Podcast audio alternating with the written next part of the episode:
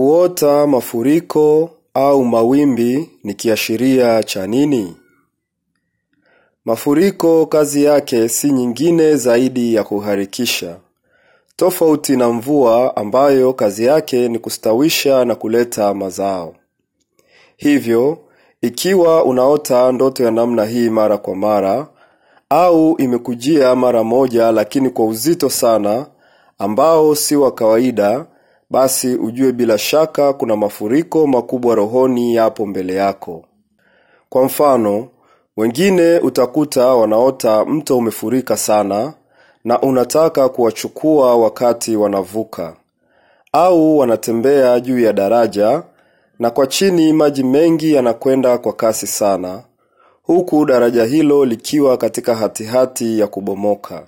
Wengine wanaota wapo baharini na mawimbi makubwa yanakipiga chombo chao kidogo, kisha kinaanza kuyumbayumba na kutaka kuzama.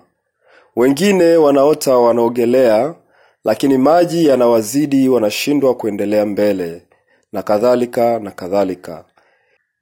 Hivyo, ukikutana na ndoto yoyote inayohusiana na maji mengi au mafuriko, ujumbe wake ni mmoja, kwamba hatari ipo mbele yako, na mafuriko hayo hayaletwi na mwingine zaidi ya Shetani. Sasa, ndoto hii inalenga makundi yote mawili ya watu. Kundi la kwanza ni watu ambao wapo nje ya wokovu, na kundi la pili ni watu ambao wapo ndani ya Kristo.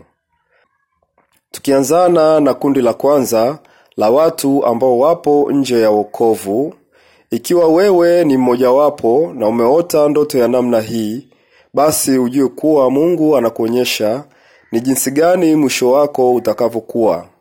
Nataka nikuambie, siku zote ukiwa nje ya Kristo Yesu, hakuna wimbi ambalo halitakuchukua, liwe ni kubwa au dogo, kwa sababu nyumba yako haijajengwa juu ya mwamba ulio imara.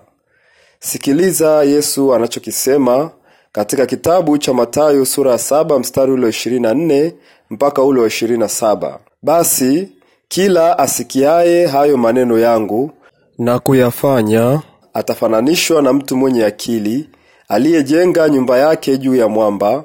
Mvua ikanyesha, mafuriko yakaja, pepo zikavuma, zikaipiga nyumba ile isianguke, kwa maana misingi yake imewekwa juu ya mwamba. Na kila asikiaye hayo maneno yangu asiyafanye atafananishwa na mtu mpumbavu aliyejenga nyumba yake juu ya mchanga. Mvua ikanyesha, mafuriko yakaja, pepo zikavuma, zikaipiga nyumba ile, ikaanguka, nalo anguko lake likawa kubwa. Hivyo inategemea na maisha yako yalivyo. Kama wewe ni mlevi, basi ujue lipo furiko la mauti Ibilisi amekuandalia kukuletea huko mbeleni katika ulevi wako. Kama wewe ni mzinzi, basi jiandaye na furiko lihusianalo na uzinzi wako, ambalo litakuchukua na kukupeleka moja kwa moja mpaka kuzimu. Kama wewe ni mlaji wa rushwa, ni mwizi, ni tapeli, ni muuaji, ni mshirikina, ni mwabudu sanamu, basi jiandaye na furiko la mauti mbele yako, ambalo halitakuachia kichwa wala mkia, litakuchukua moja kwa moja, na ghafla utajikuta kuzimu, kwa sababu hiyo ndiyo nia ya Shetani siku zote. Soma Ufunuo sura ya kumi na mbili mstari wa kumi na nne mpaka ule wa kumi na saba utalithibitisha hilo. Ikiwa wewe upo ndani ya Kristo, yaani umeokoka na unaota ndoto zihusianazo na mafuriko, basi ujue ni aidha Mungu anakuonyesha hatari iliyopo mbele yako, hila ulizopangiwa na Ibilisi, na Bwana anataka akuepushe nazo. Hivyo hapo unapaswa uongeze viwango vyako vya maombi, usiwe mvivu wa kuomba kwa bidii na kudumu katika utakatifu, kiasi kwamba hata wimbi lolote la Ibilisi likikukuta katika mazingira yoyote yale, basi huwezi kupepesuka, kwa sababu umejengwa juu ya mwamba imara, Yesu Kristo. Au namna nyingine ni Mungu anakutahadharisha utazame vizuri hali yako ya kiroho sasa, pengine umerudi nyuma, na hiyo itakuwa kwako rahisi kuchukuliwa na mawimbi au mafuriko ya ibilisi. Hivyo unapaswa uimarishe wokovu wako usimame imara. Zaburi ya 124 mstari wa kwanza hadi ule wa sita inasema kama si bwana aliyekuwa pamoja nasi israeli na sasa kama si bwana aliyekuwa pamoja nasi wanadamu walipotushambulia papo hapo wangalitumeza hai. Hasira yao ilipowaka juu yetu.